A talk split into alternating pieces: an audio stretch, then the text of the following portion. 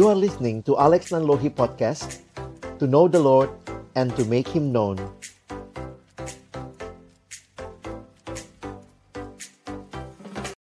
Halo teman-teman Halo. Yuk ketemu lagi dengan kami berdua di Obrolan Obrolan Santai Nah kita mau ngobrolin apa nih? Ngobrolin apa ya? Masih seputar cinta-cintaan kali ya? Boleh. Iya, tapi apa sih yang kayaknya perlu jadi perhatian juga kali ya buat teman-teman dalam masa-masa menunggu, menanti. Wah.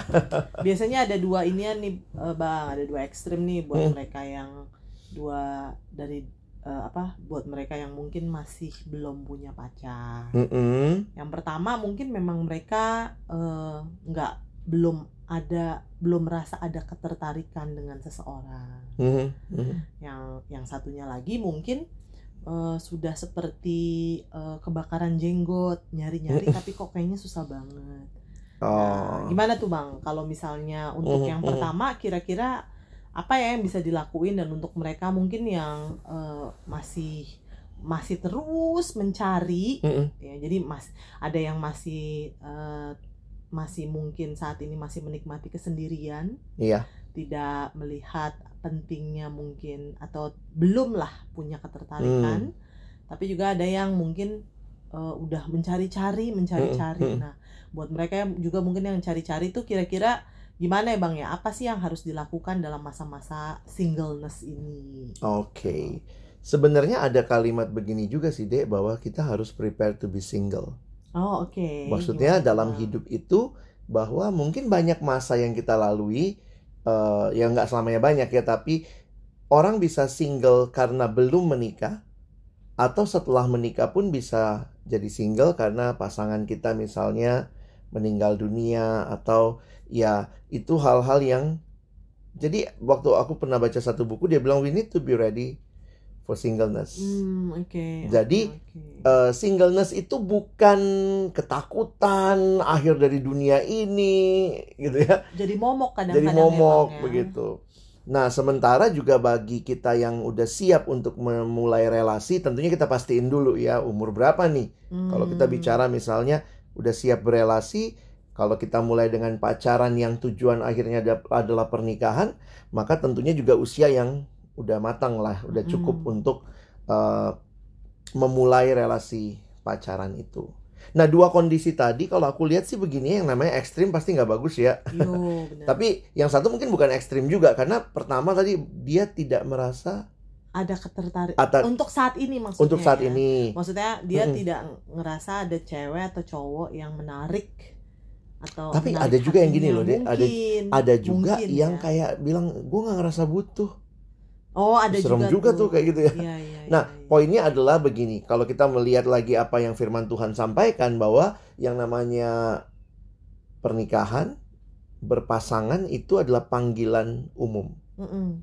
Jadi memang hanya ada orang-orang tertentu yang dipanggil untuk tidak menikah atau mungkin eh, itu bisa kita bahas di lain waktu ya. Tapi bagi kita semua sebenarnya panggilan umum adalah menikah. Hmm. Jadi tidak menikah itu sebenarnya panggilan yang khusus. Nah, tetapi yang kemudian jadi masalah adalah ketika kita merasa belum tertarik pun, mungkin yang paling sederhana yang aku bisa sarankan ya tetaplah berdoa untuk kebutuhan itu. Hmm. Dan ini kan panggilan umum. Jadi misalnya eh, ada yang nanya, tapi aku belum ada ketertarikan kok sama orang. Saya belum mulai mau mem- membangun relasi. Mm-mm. Aku bilang sih ya mulai aja dengan doa. Mm-mm. Misalnya kita juga kan mendoakan, wah saya pengen Tuhan ke depan akan studi lanjut Hmm. misalnya ke luar negeri, ambil S2, ambil S3, itu aja kita doain, padahal juga Iya, belum benar. kejadian gitu ya. Nah, sementara ini juga kebutuhan yang juga ada dalam bagian mandat Tuhan eh, beranak cucu lah, bertambah banyak. Jadi aku pikir sih yang langkah paling sederhana yang bisa kita lakukan adalah berdoa. doa meskipun mungkin Mm-mm. ya bisa jadi juga kan sebenarnya dia mendapatkan panggilan khusus mungkin untuk tidak menikah gitu. Oke, itu mungkin aja Mungkin. gitu. tapi maksudnya kan nggak ada yang tahu gitu ya Dan Bang, jangan ya? cepat-cepat membatasi diri Ah. hanya karena kok belum ada ketertarikan, belum dapat atau bahkan misalnya gini, karena ditolak tahu-tahu kayaknya gue dipanggil buat Oh, buat apa oke. buat single gitu Iya, ya iya, untuk iya, tidak iya. menikah jadi menurutku sih nggak nggak begitu tetap dalam kerinduan kita kepada Tuhan kita doakan Hmm. lalu yang berikutnya mungkin yang kita perlu lakukan adalah menjalin relasi dengan eh, orang-orang yang yang atau mungkin kita perlu punya komunitas di mana ada orang-orang yang bisa menjadi calon kita ke depan Hmm, membuka diri lah ya membuka diri membuat apa membuka pergaulan lebih luas ya. Hmm, membuat relasi lah Mm-mm. setidaknya. jadi jangan tapi kemudian tentu buat relasinya nggak sembarangan ya bang ya Iya, makanya maksudnya gini loh. Aku ketemu beberapa orang yang bilang, iya bang, sekarang kayaknya nggak ada ketertarikan. Terus kemudian di lingkungan tempat dia kerja dan tempat dia bergaul tidak ada sesama anak Tuhan. Ah Nah terus kemudian, eh jadi dia bilang ya udah, gue pasrah aja nih. hmm, Terus saya bilang kalau memang Tuhan me- memberikan kepada kamu kesempatan terlibat di komunitas anak Tuhan, misalnya ambil pelayanan di Mm-mm. gereja, ambil pelayanan mungkin di persekutuan alumni atau kesempatan hadir di ibadah-ibadah, ya tentu pertama kita cari Tuhan, tapi itu juga kan menolong kita punya relasi dengan lebih banyak anak Tuhan sehingga bisa menolong kita bisa punya apa ya langkah yang lebih real lah benar benar kalau cuman doa kan maksudnya ya doa-doa tapi sebenarnya kita sendiri tidak membuka diri untuk pergaulan yang kamu bilang tadi gitu deh.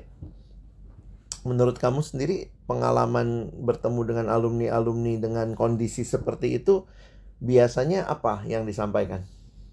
Hmm, memang kalau yang kalau yang konteksnya yang orang pertama itu ya ada Hmm. juga sih pernah juga ketemu sama alumni yang begitu Hmm. tapi sekarang sih dia udah punya pacar sih Oke, tapi waktu itu gimana? Waktu Iya, itu dia memang merasa kayaknya nggak butuh banget gitu.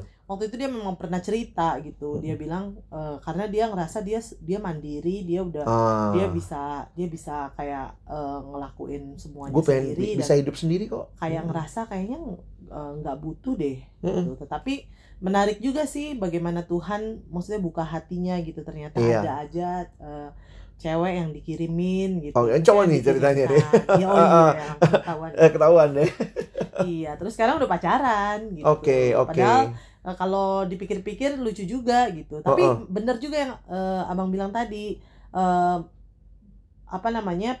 Pas dia sharing itu sih memang dia sendiri eh, terus berdoa gitu. Iya. Maksudnya terus Mm-mm. berdoa, tapi memang waktu dia sharing itu dia bilang untuk saat ini kok aku kayak Mm-mm. ngerasa eh, belum Belum. belum ngerasa butuh ya kayak dan nggak ngerasa butuh dia bilang kayak begitu. Tapi menarik lah, Mm-mm, maksudnya mm-mm. didoakan, eh dia berdoa dan ya ternyata eh, Dapatnya di mana tuh? Lingkungan mana tuh? Pergaulannya juga. ya Maksudnya orang-orang deketnya lah, Oh, oke. nggak Iya, nggak iya. jauh-jauh lah. Nggak jauh-jauh ya. Orang-orang sekitar deh, jangan jangan bilang deket ya, sekitar lah. Dan itu menolong akhirnya kita melihat bahwa eh, tentu jangan nyalahin ya kalau orang merasa memang belum punya kebutuhan atau Benar. belum ada rasanya ya mau dipaksa juga gimana. Tapi di sisi yang lain mesti terbuka. Aku senang dengan kata terbuka tadi ya. Iya benar. Terbuka untuk mulai mendoakan, terbuka untuk memperluas pergaulan, terbuka untuk merasa diri jangan merasa cukup bahwa dalam arti gue bisa semua sendiri kok. Gue nggak butuh orang lain begitu. Iya sih menarik juga ya. Dan ini mungkin buat teman-teman yang lagi dalam masa-masa seperti ini kesempatan ya untuk eh, terbuka. Jalin relasi kali Jalin ya. relasi. Jangan Mm-mm. jangan jangan menutup diri lah gitu ya. Mm-mm, Jangan mm-mm. menutup diri dengan eh, menjalin relasi. Ada tuh juga yang ngalamin gini kali deh karena berkali-kali gagal, cuy. Asik. Akhirnya merasa ya udah, Nggak usah gua gua lagi nggak butuh, Iya, nggak usah iya, deh iya. kalau ini gitu ya. Nah itu juga sebenarnya bagiku kuncinya keterbukaan ya. Iya benar. Jadi jangan jadikan kegagalan itu sebagai satu apa ya, udahlah gue stop deh gitu ya. Tapi jadi ini pengalaman yang mungkin sudah lalu itu menolong kita juga untuk mungkin bisa melihat sisi-sisi yang lain. Benar benar benar. Mm-mm. Dan mungkin juga mengevaluasi ya kenapa gagal. Iya, Mungkin bisa jadi kan jadi. gagal bukan karena bukan semata-mata karena si pasangan yang menolak bisa jadi Hmm. memang diri kita sendiri pun sebenarnya eh, ada banyak hal yang tanda Iya. kutip mungkin sulit untuk diterima. Nah, itu jadi gitu jadi ya. kita bisa mengevaluasi iya, diri ya. kita harus mengevaluasi Mm-mm. diri Mm-mm. gitu. Jangan jangan kemudian memaksakan diri juga. Hmm, Ya, hmm. seperti itu. Dan ya pastinya terus teruslah berjuang gitu kali ya. Iya. Entah berdoa, entah berelasi. Iya, dan bagiku itu nggak ada jalan instan ya. Namanya itu Benar. semua butuh proses gitu Yes. dan eh, jangan menjadi orang yang merasa saya pokoknya sudah cukup pada diri saya sendiri. Saya pikir sebagai manusia Tuhan menciptakan kita juga sebagai makhluk sosial. Iya, Jadi kalaupun juga bukan menjadi pacar pada akhirnya tetap kita berelasi. berelasi, bersahabat, Ah, iya. berteman begitu ya. Nah, bagaimana tuh Bang dengan yang kedua yang Nah. mungkin eh, sekarang ini kan kalau tadi Abang bilang mungkin mereka berpikir gitu ya. eh apa namanya? panggilan umum tapi kok sampai sekarang nih eh, udah Mm-mm, nyari-nyari, udah doa. Tapi kok kayaknya belum dikasih gitu atau belum ada gitu. Jadi saya harus gimana nih gitu kan? Gimana tuh, Bang? Aku pikir sih Atau mungkin ya gimana tuh? eh, gini loh, Dek.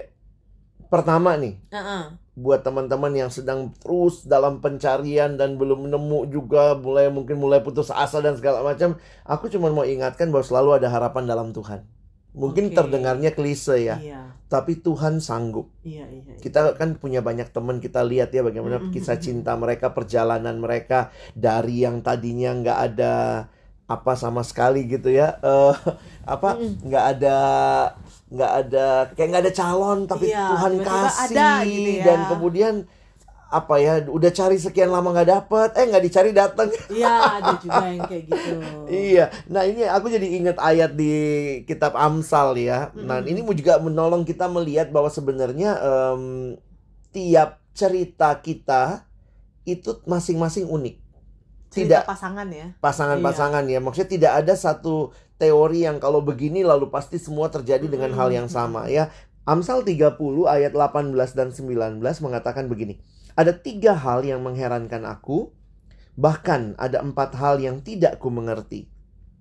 Jalan Raja Wali di udara jalan ular di atas cadas jalan kapal di tengah-tengah laut dan jalan seorang laki-laki dengan seorang gadis. Uhuy, Uh. iya. Nah, jadi ayat ini juga menolong kita mengerti ya bahwa yang namanya eh, kisah cinta, perjalanan relasi itu nggak ada teori yang pakemnya, benar. tapi ada prinsipnya. Iya. Tentunya ya prinsipnya di dalam Tuhan dong yang kita Benar. cari. Yang jelas ya lawan jenis Iya. gitu ya. Tapi bagaimana kisah gara-gara kisahnya bisa terbentuk gitu ya Ah, atau ah. bisa akhirnya berjalan ya itu ya itu caranya Tuhan ya. Iya. ya. bahkan dari zamannya si penulis kitab Amsal ini aja Iya. udah dibilang ya bahwa ini hal yang mengherankan bahkan nggak Mm-mm. bisa dimengerti nggak bisa dimengerti, nggak bisa dijelaskan. Ah, ah, Ini kok kadang-kadang- bisa si A jalan sama, Sama si, si B, B. gitu kok bisa si A yang ini ini jelek jelek banget kok mau sih sama ini ya. Nah, Sorry. Kadang-kadang atau orang suka mikir iya. gitu. Karena teorinya kesannya kalau yang cantik dapat yang ganteng. Enggak Iya, lah selamanya nggak juga. Atau gitu kadang-kadang ya. juga kayak kok bisa ya dia dapetin si B gitu kok kayak nggak disangka-sangka gitu ya. Nah, Iya. itu Ada yang temen lah. deket, udah lama temen deket, terus pisah berapa lama, pas tahu-tahu jadian, ya emang dulu kurang lihat-lihatan gitu ya. Iya. Tapi memang itulah cara Iya, Tuhan yang kita kita di luar pemikiran kita. memang hal yang tidak bisa dimengerti. Jalannya Yang sulit seorang dimengerti. laki-laki dengan seorang gadis. Tapi makanya di sinilah kita penting untuk terus melihat, memandang kepada Tuhan dalam masa-masa pencarian itu, pergumulan itu, Benar, dan mungkin nasihat yang sama tetap buat yang teman-teman yang terus sedang Mencari. mencari, ya buka keterbukaan, buka Ya. hati, jalin relasi, dan yakin percaya Tuhan sediakan pada waktunya. Nah tentu ini juga jangan ya, nih yang sering kali mungkin buat eh, concern bagi teman-teman yang kayaknya desperate banget mencari, yang aku lihat nih dek, Mm-mm. ada yang akhirnya sampai pada apa ya, mungkin give up asal juga. ada gitu asal ya. ada ya udahlah siapa aja dah. Siapa aja boleh gitu Ah, ya. ah. Atau yang penting eh, anak Tuhan, eh sorry, yang penting, yang penting ke gereja. Iya, iya. Tapi iya. poinnya dia bertumbuh nggak? Iya, benar-benar. Bukan cuman dia ke gereja, dia anak Tuhan yang bertumbuh atau tidak.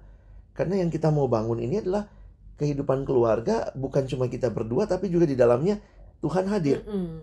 Jadi akhirnya kita perlu tuh untuk benar-benar tidak tidak apa ya istilahnya tidak menurunkan standar mungkin Nah, di satu sisi di sisi yang lain juga kita terbuka untuk melihat bahwa ini perjalanan memang tidak ada pasangan yang sudah sempurna. Iya. Jadi dari awal kadang-kadang kalau kita pikir nyari yang sempurna banget mana ada. Benar, benar, benar, benar, Atau. Kita pun sadar kita bukan pasangan yang sempurna. sempurna. Makanya ada kalimat begini ya. eh, lebih baik yang tidak sempurna tapi ada orangnya daripada Mm. cari yang sempurna tapi orangnya nggak pernah ada. Iya benar. Tapi masalah ketidaksempurnaan bukan masalah kerohanian ya bang itu Iya, dua hal iya. yang berbeda dong ya. Jadi itu juga yang kadang-kadang aku pikir gini loh. Seringkali orang pakai satu prinsip yang lain ditinggalin. Nah itu dia. Jadi akhirnya Iya, iya. eh, kayak berat sebelah. Nah, bagi aku justru di tengah-tengah pergumulan seperti ini hubungan dengan Tuhan, Mm-mm. hubungan pasangan kita dengan Tuhan itu harus menjadi Iya, syarat benar. mutlak ya. Supaya Heeh, benar. Supaya ya bisa membangun sebuah Betul. keluarga yang baik ya, yang benar-benar memuliakan Tuhan di dalamnya. Gitu. Jadi jangan, jangan- sampai gara-gara udah kepepet lalu Udah kemudian kepepet, kayak beli iya. kucing dalam karung gitu iya kan. ya. Bagus kalau beli Iya. kucing dapat karung.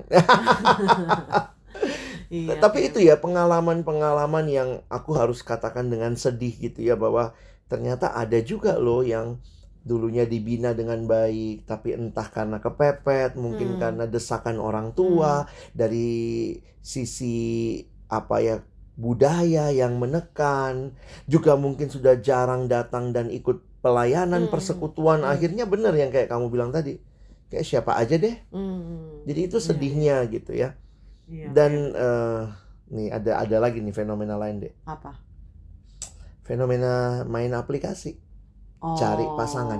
Gimana? Setuju nggak? Wah, itu. Debatable ya. Tapi aku harus mengatakan dengan jujur bahwa eh, mencari di dunia maya harus hati-hati. Apalagi pakai aplikasi, nggak kita nggak usah sebut nama aplikasinya iya, lah ya. Tapi beberapa alumni saya kaget juga loh. Oh, dia pakai aplikasi itu, dia nyari ternyata teman di situ. Nah, bagi aku sih ya balik lagi jangan beli kucing dalam karung ya. Mhm. Jangan karena lihat kalau di aplikasi apa yang apa sih yang kelihatan? Hmm. Paling foto, penampilan, status yang yang orang tulis pasti yang baik- baik-baik dong. Dia Hmm. begini, dia kerja di mana atau apalah, berapa tingginya dan segala macam. Tapi perlu loh pengenalan. Iya, benar. Jadi aku tidak menolak bahwa mungkin orang ketemu di aplikasi. Tapi Pengenalan tetap pengenalan penting. tetap penting. Iya, Jadi eh, di sisi yang lain jangan asal main aplikasi. iya benar. Karena kita nggak tahu orang lain ini Seperti tujuannya apa? Mm-mm. Heeh. Jangan-jangan cuma mau having fun Iya, benar. sekedar sekadar seperti itu. Dan ya kalau nggak kenal bisa jadi apa yang dia tulisin kan itu bohong semua gitu kan. ya. Iya. Hanya untuk eh, memikat, Mm-mm, Mungkin. mm-mm. tapi ternyata nggak bener. Dan gitu. sorry ya beberapa tahu. alumni aku lihat yang eh, pernah cerita lah bahwa ketika mencari di aplikasi seperti itu itu jadi seperti petualangan Hmm. karena ada sense eh, curiosity Ya, ingin iya, tahu iya, nih iya, iya. ini kayak apa lagi nih jadi bisa pada saat yang sama sorry to say nih ya ngedate beberapa orang Oh. kan yang penting kan aplikasinya buat kenalan Mhm. mau kenal si ini kenal si ini kenal si ini jadi Jadi kenal nggak bisa fokus ya. nggak jadi fokus dan dengan dalih ya kan cuman berteman. Cuman gitu berteman. ya. Padahal kan sebenarnya di ujung pikirannya sebenarnya dia nyari teman hidup. Iya, iya, iya. nah bagi aku aduh aku harus katakan hati-hati deh kalau pakai aplikasi. Jadi sorry bukan bicara boleh tidak bolehnya Mm-mm. tapi sebenarnya itu harus dipahami betul. Tujuannya apa? Memang benar-benar cari teman atau sebenarnya cari pasangan dan beberapa orang mungkin cari petualangan. Dan bagi aku tuh wah harus waspada jadi kayak gitu gimana dek Kalau cari driver boleh loh.